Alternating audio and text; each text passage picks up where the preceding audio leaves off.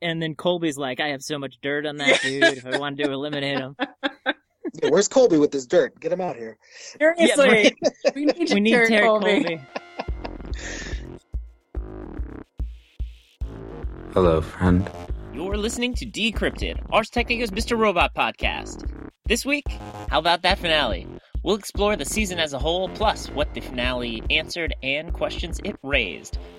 And as a bonus, we've got an interview with Stephanie Corneliussen, aka Joanna Wellick. Ars Technica's Nathan Mattice here. Thanks for tuning in to Decrypted. If you are tuning in this week because you want to hear our interview with Stephanie Corneliussen, aka Joanna Wellick, fast forward right to the last 15 minutes of this episode. But if you want some insight on the season 2 finale, I've got a special treat. The finale was a wild two hours of television that capped off an even wilder second season. In such situations, there's one thing I always do immediately dive into all the nitty gritty with my friends. So, for this week's final edition of Mr. Robot Decrypted, I called up two of my old college radio colleagues. Brianna Collins is a illustrator and designer in Brooklyn, and Mike Stuchlak is a photographer in Pennsylvania. You can catch them tweeting about Mr. Robot typically week to week. Brianna is at Leia Organa underscore solo, and Mike is at Mike Stuchlak, which is S T U C H L A K. We used to talk about 90s music on our college radio show and left no detail uncovered. So, we did the same thing with Mr. Robot. All right, so Mr. Robot season 2 has ended and I felt like I needed to do what I would do anytime a show of mine is done for the season. I called a couple of friends. I've got my former radio colleagues and pals, Brianna Collins and Mike Stuchlak on the line. Guys, thank you for the emergency podcast on a weekend. Thank you. Anytime. Yeah, thanks for having us. I, we're long overdue. We used to do this in college, but it was mostly about 90s music, so we can touch on the Full House segment at some point. Yes, that and, Oh, and the. Phil Collins. I've never seen money burn in such a beautiful and poetic way. Take me home. That was my favorite scene of the whole. Oh yeah, take me home. That scene was amazing. My favorite of the whole season. well, we'll we'll get to the whole season in a second, but I feel like we got to start at the ending. The finale is is hot on everybody's minds, and I just wanted to get your reactions to it. Wow, the finale was was insane. I feel like we there are a lot of questions left. I, I, I gotta hand it to Joanna Wellick. She is just I think just about the coldest person on television right now. You pussy. You piece of shit. I hope you rot in hell like your wife. I'm glad she's dead. Fuck her and her fetus corpse. I don't think I've ever heard a line meaner than when she told poor Scott Knowles, "F your dead wife, f your dead fetus corpse." Seriously, seriously. I mean, we were talking a little bit before we started recording, but he went through that whole soliloquy about saying to her, you know, I just wanted you to to have hope and have it dashed like me, and I wanted to. I wanted you to feel my pain, and I'm sitting there going like, "Well, she doesn't have a soul, so this isn't going to work." For her to say what she said, like I was even shocked by that. I knew she was cold, but I didn't know. I mean, wow. The FCC certainly not uh, censoring. I think we got the c word there, and then also uh, dead fetus corpse, no problem. Well, I was watching it with a, a, fri a couple of friends of mine, and one of my friends was like, "Hold on a second, you can say the c word, but then you can't say the f word. What's going on here?" Antiquated FCC standards. Certainly. Yeah, really. Sam Esmail was like, "I'm taking advantage of this." I feel like that scene in particular is when we start to get a sense of just how conniving and well thought out Joanna Wellick is. That might have been the most like her her story arc and the way it ends in season two might have been the most satisfying long Kong payoff I can think of. Stuff you were saying, like it's it goes back to season one. The machinations were there the whole time, and we finally got a grand scope of her plan. Oh yeah, the the many times that we uh we saw her with the new boyfriend, you'd think like, what is what's her deal with this guy? Because she's clearly way out of his league. Well, she was definitely up to something, but, but I really didn't think that was coming. That was very calculated on her part. She had the foresight the night this murder happens to identify. Here's this Mhm. scrub DJ that was at the scene of the crime. it's mind blowing stuff. You guys are you guys are blowing my Oh, mind yeah. right now because I didn't even put that together. That's why everyone online refers to her as a Lady Macbeth type. She's so calculated. And because, like you were saying, Brianna, we got so few answers, or maybe we got answers, but then we got even more questions. The Yeah. fact that we kind of got to see the grand scope of what she had going on, uh, that might have been the most satisfying thing about the finale for me. I think so. Between Joanna and Tyrell, I think she far exceeds his his level of, of power and control. Certainly, in, in terms of her intellect and foresight, like Tyrell might be a little too instinctual and emotional. Uh, like when he kills Mrs. Knowles, I forget what her first name, Sharon, maybe. You don't necessarily think that was his original intent. Yeah, I don't think it, Yeah. I, I don't. It, it seemed like he was just sort of overtaken by, as you were saying, his emotion in that moment. Meanwhile, his his wife is calm, cool, and collected throughout the entire thing, and and is willing to just play everybody, even her own husband. and and comes up with an amazing plan that we only get the full sense of at the end of season two, which is that's pretty cool. Kudos to the writer staff on that one. and is also willing to induce her own la- uh, labor with a fork. Oh yes. Oh man, I forgot about that. yeah, I mean, she might be the toughest character. There's no doubt about that. I think so. Her explanation when when they murdered that car attendant of why you drug him and not and then give him uh, knowledge of the reason why he's dying. that is some crazy, crazy stuff. Man, if I may, why drug him? Would have been just as easy to shoot and leave. Killing a man instantly robs him of explanation. He has no time to process his final moments. Now, even though he was paralyzed, his mind was still able to understand why his life was ending. Can I can I draw a parallel there? I think we talked about this a little bit on Twitter too, but one of the craziest things for me about that was I was like, "Oh man, she's so cold." And then basically Darlene does the same thing when she kills uh Madam Executioner. Yeah, Jacobs, because she hooks her up to like a pole. Go. Yeah, gives her a whole speech and says basically like this is why this is why I'm making you suffer and and this is why I'm in your house and I basically like she knew why she was dying pretty much. And so that parallel between Darlene, who we're so, sort of supposed to feel sympathy for, and Joanna Wellick, who we're supposed to think is an ice queen, I was I was blown away by that. And I think unlike Tyrell murdering something, Darlene portrays it so that it can be an accident when she has to go back to the group, but 100%. Oh, definitely. Yeah, I agree. Stutch, what stands out to you now that we're kind of hit the end of season two and we just got this finale? Uh, what was your, you know, the most holy crap moment for you? It was really big, big on seeing Tyrell again. Not locked in the trunk of a car in the '80s. That I enjoyed. I liked the whole getting to find out what stage two is. Yeah, Of course, they were trying to be rebuilding the company and all of their their assets, their deeds, their titles. Dumb of them to put it in one building.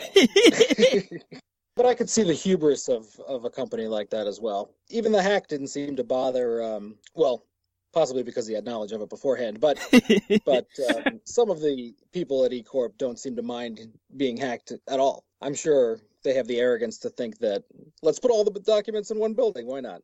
yeah. What could happen? Nothing bad will happen. I'm with you. It definitely Philip Price knew about that initial hack the whole time, and I, I, one of my questions going into the next season will be if, if he really is feuding with White Rose, has his knowledge been cut off now? Is whatever happens next, Philip Price is no longer in on. He seems to me he's the only one who talks in these soliloquies about how how powerful he is. And to me that just makes him seem like he's so much less powerful than somebody like White Rose.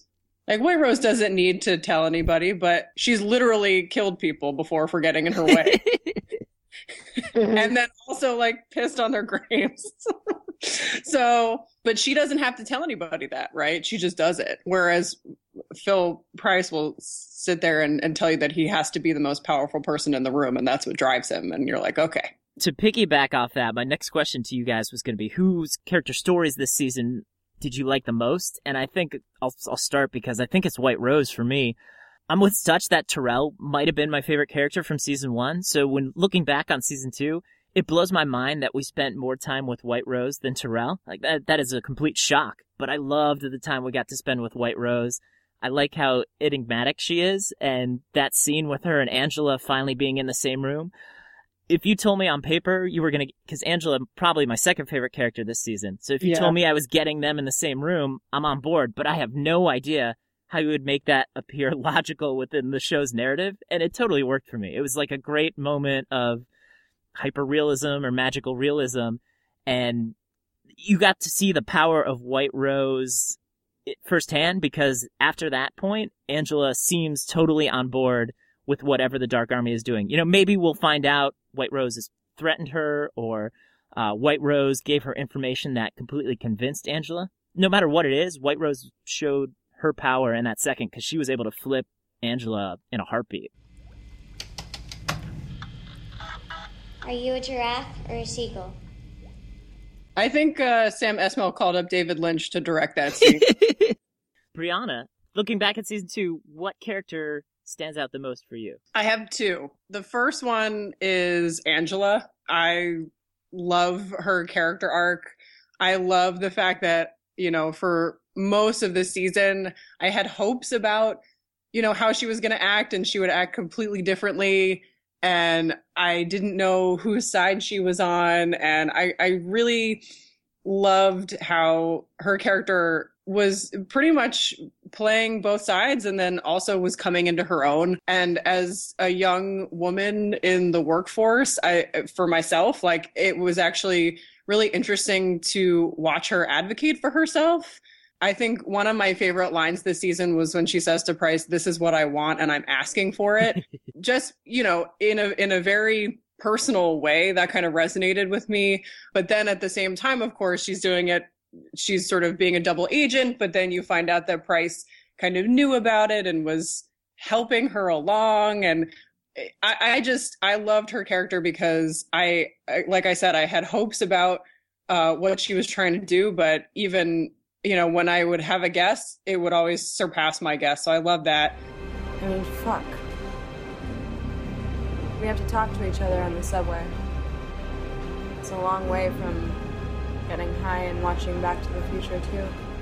And then another woman that I loved this season was uh, Dom, Grace Gummer's Oh, character. yeah. Dom is she's such a badass and you know we find out in the finale that like she's she's outmaneuvered all of them and you know she gets mansplained too like every episode Her FBI boss is so annoying, yeah. but she's also but she's she's smart and she's diligent and she's got good instincts and um, she really sticks to her guns and i think the scene between her and angela was really great to watch because it's these two women who are very confident in themselves and and confident in what they're trying to do but they also very clearly have their own sort of personal misgivings and we get to watch Grace Gummer go home and talk to her only friend in the world Alexa Alexa, when is the end of the world?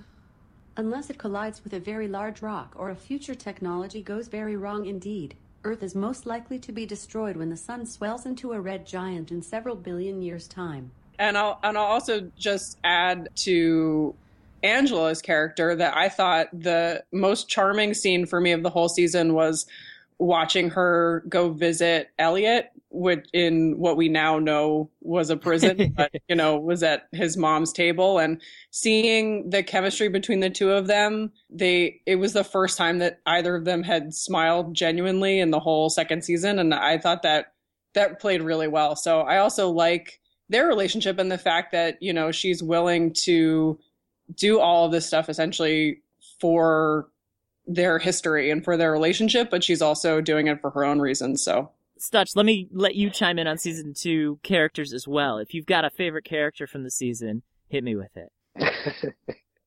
well, I think, as I was saying before, Darlene, first of all, taking over that house. That Oh, pretty great. badass. As That's a her- badass as hack. her new F Society headquarters, and then murdering her interruption, coming back to her house. I did not think Darlene had it in her to murder someone, and she seemed very very fine with it at the end. she seemed like she was planning on doing it from the beginning and did not have any regrets. Which is mind blowing because they seem. I know the body count kind of ticked up in season two, but it they make a big deal of making murder feel like a big deal because Elliot early on that's like the one moral line he doesn't want to cross if he's in charge. Oh yeah, he's like Batman. Yeah, yeah, yeah, very Batman-y. Uh, down to the to the black uh, hood, I suppose. You know? to, to, the to the cowl. but Darlene, no problem. She's she was ready to cross it. I think it'll be really interesting to see if she ends up siding with her brother and the Dark Army still, or if she is convinced by whatever Dom just threw at her.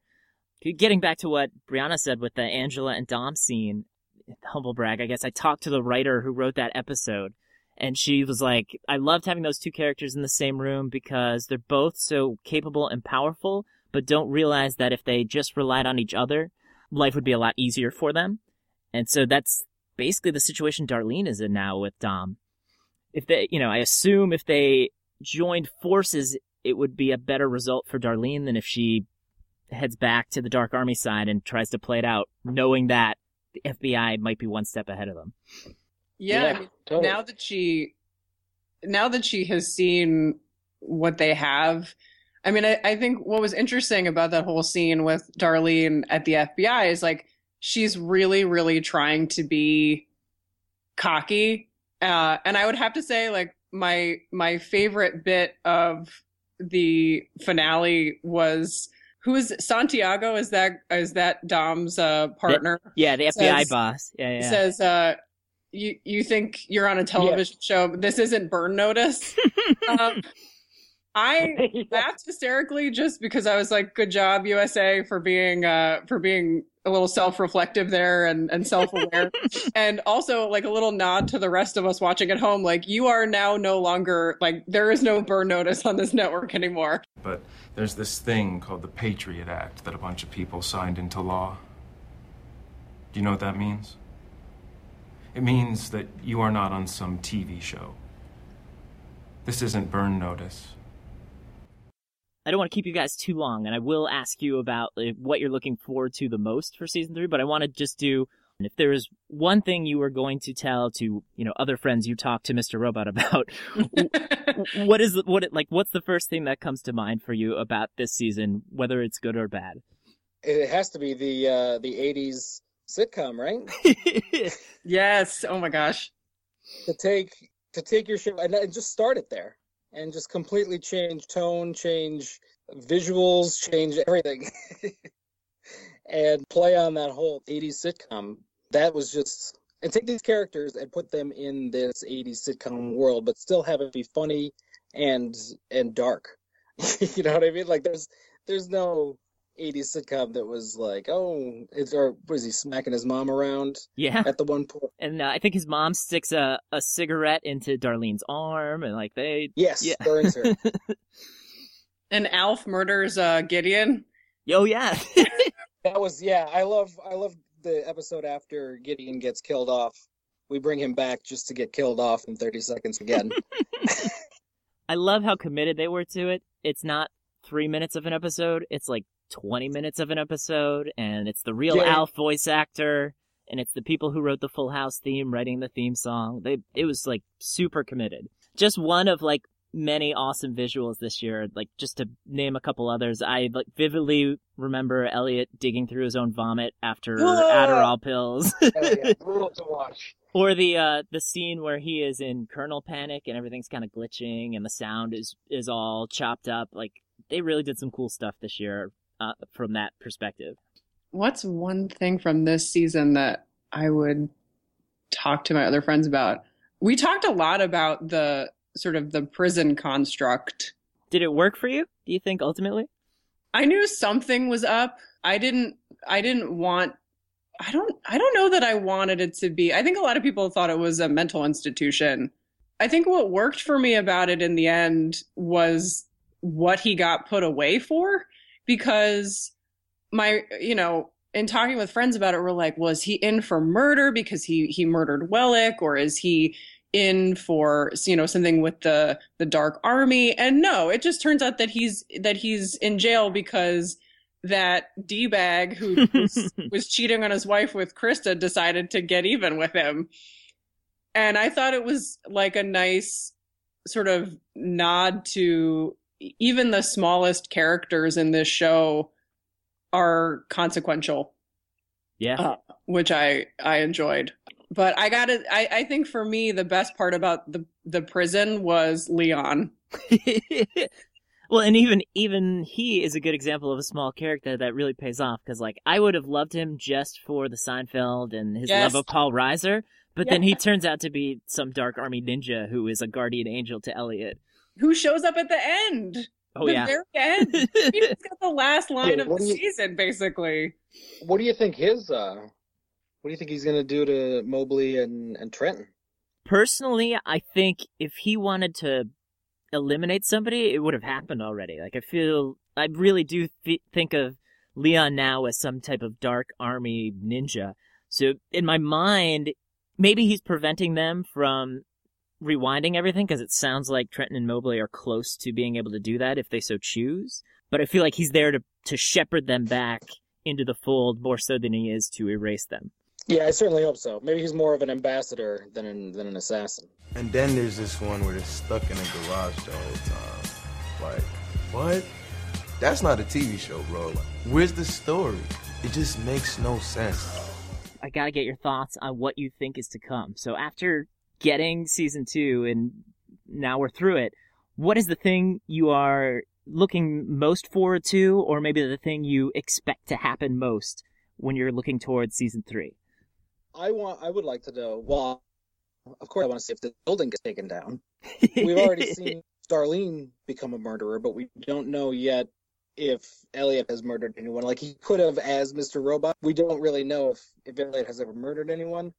But if he's gonna blow up a building, he's gonna go from from a little bit below Darlene on the scale to way above with a with a some domestic terrorism.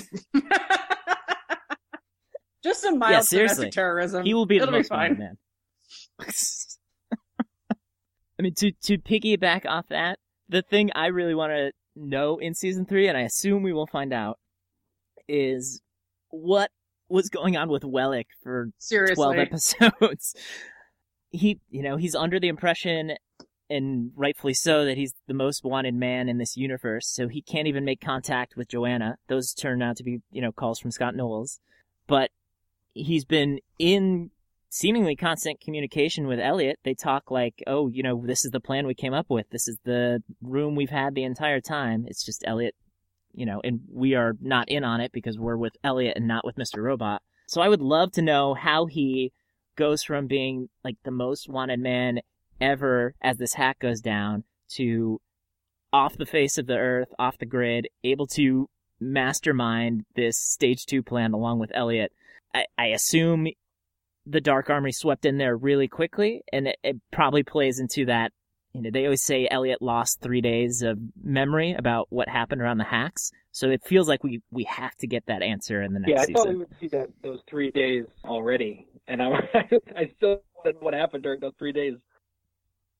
It might be the biggest lingering question left, Yeah. no doubt, because that that was like, I don't maybe I I don't even think it was the finale of season one. It might have been the penultimate episode of season one where you get that inkling, the hack has happened, and Elliot has no idea what what just. I think down. for me, the the things that I'm interested in for season three are we touched on this a little bit, but Trenton and Mobley, what happens with their ability to sort of turn back the clock or or put back all this information and you know if if if they went through this hack and, and we went through all of season one of, on all of season two and then they just go oh we can reverse it. I will be so disappointed. But i think that you know either you know a buddy of mine was saying we watched it together and he was saying well you know maybe it's going to be something where they doctor the the information and then put it all back online right? That that they they change the the information and then restore it and then you know that way they can sort of restore order And you know, Trenton does say, you know, I miss my family and I'm sick of living here and I want to be able to go home. And you know, she's kind of the only one with this outside life that we get to see that's actually kind of normal. So it would be interesting to see, you know, what she's willing to do to get back to that and to protect her family. It would actually, you bring it up, it would be super exciting to see her get a little more screen time in season three, like some of these other characters got in season two, because we still don't really know that much about the Mobley, Trenton. I mean, Romero, we're not going to learn much about at this Yeah. point. R.I.P. Killed but- by a stray bullet. I mean, yeah, what a yeah, what a really. sad way we to all go. thought it was part of the plan, and Grace Gummer is just like, nope. Yeah. Lived in a bad neighborhood, I guess. Ugh. Well, Brianna and Mike, I totally appreciate getting to nerd out a bit on season two with you guys. I apologize for not getting to do this kind of stuff more often. So if you're willing, I'll get you back on the podcast for Mr. Robot or some other show if we start following Anytime. those Please, soon. anytime.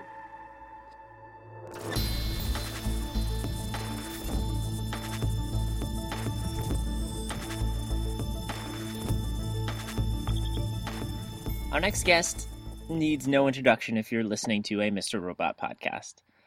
Stephanie Corneliussen has captivated Mr. Robot's audience basically from the get go, as Joanna Wellick started as this enigmatic puppet master behind the scenes of the seemingly all capable Tyrell Wellick. And then in season two, she showed that she was the one in charge all along.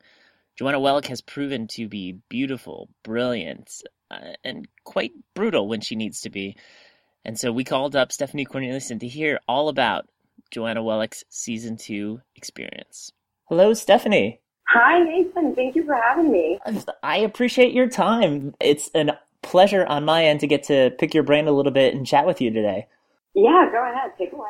I feel like the only place I can start is this finale, and perhaps uh, maybe the most shocking moment, certainly one of my favorites. Tell me, did the line Joanna say to Scott Knowles rank among the meanest things you've ever heard said on television this week? How did you feel about it?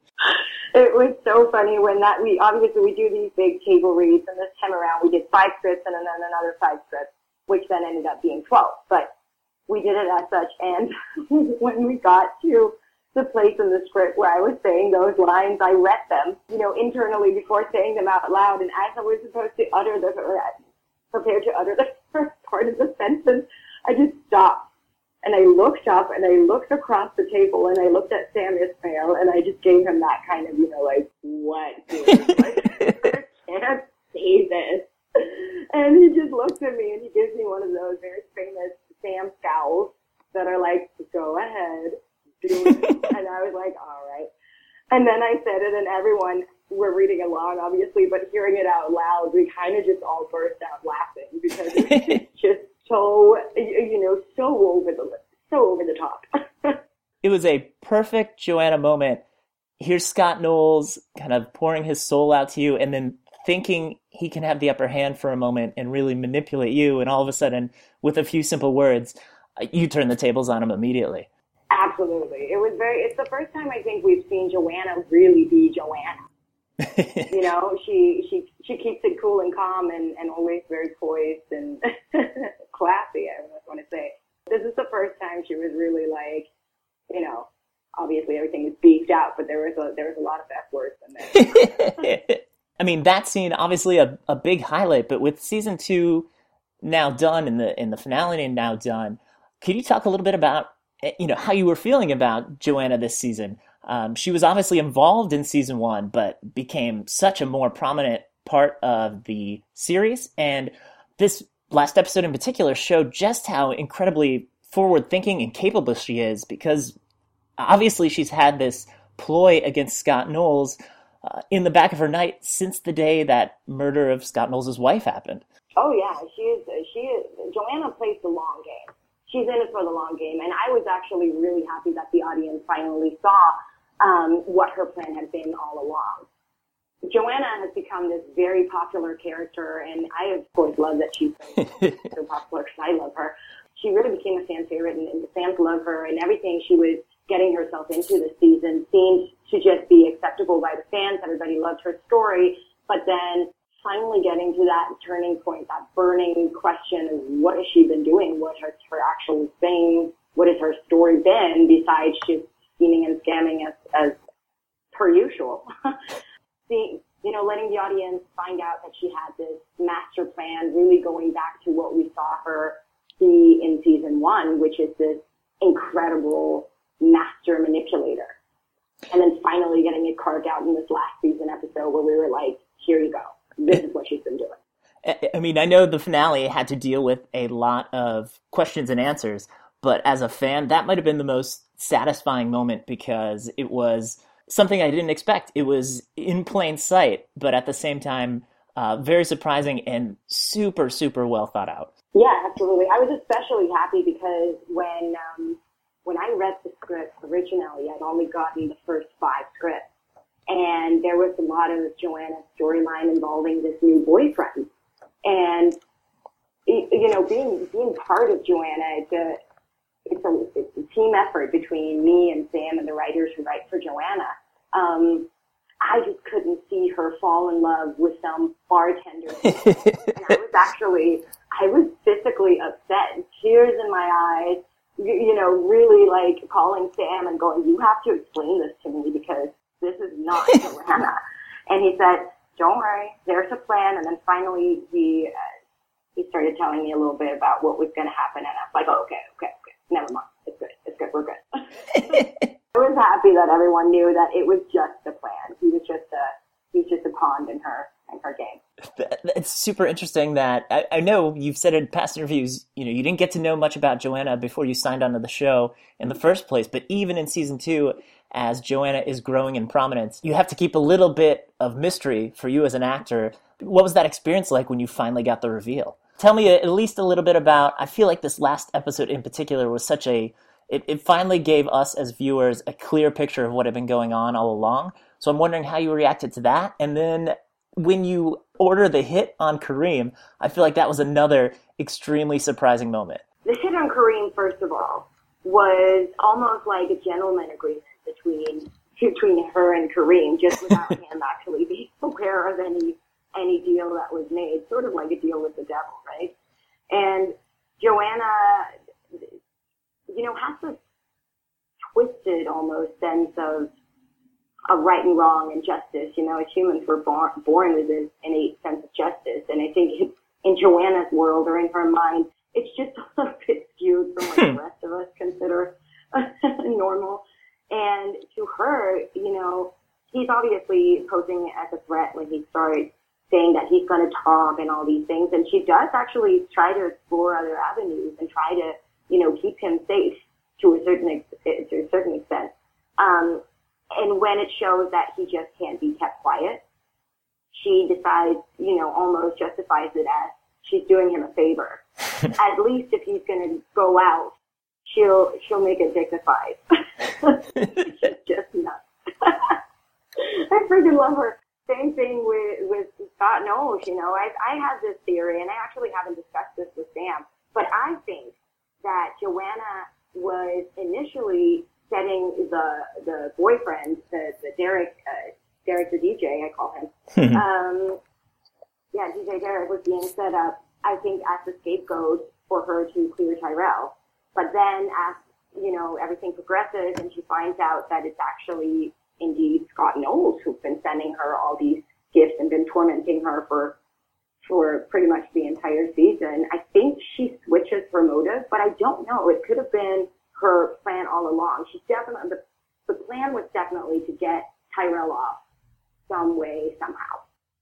And it wouldn't surprise me if you know, it's showing how capable Joanna has been. If she did have to pivot, of course she'd be able to pull it off. That makes total sense to me. Oh yeah, absolutely. You know the the, the objective remains the same, but however it's handled, you know, we can go we can go A B C or we can go from A to to X. she she has she has a she has a plan with everything she does. Well, I I know uh, you as a person are a big proponent of the show.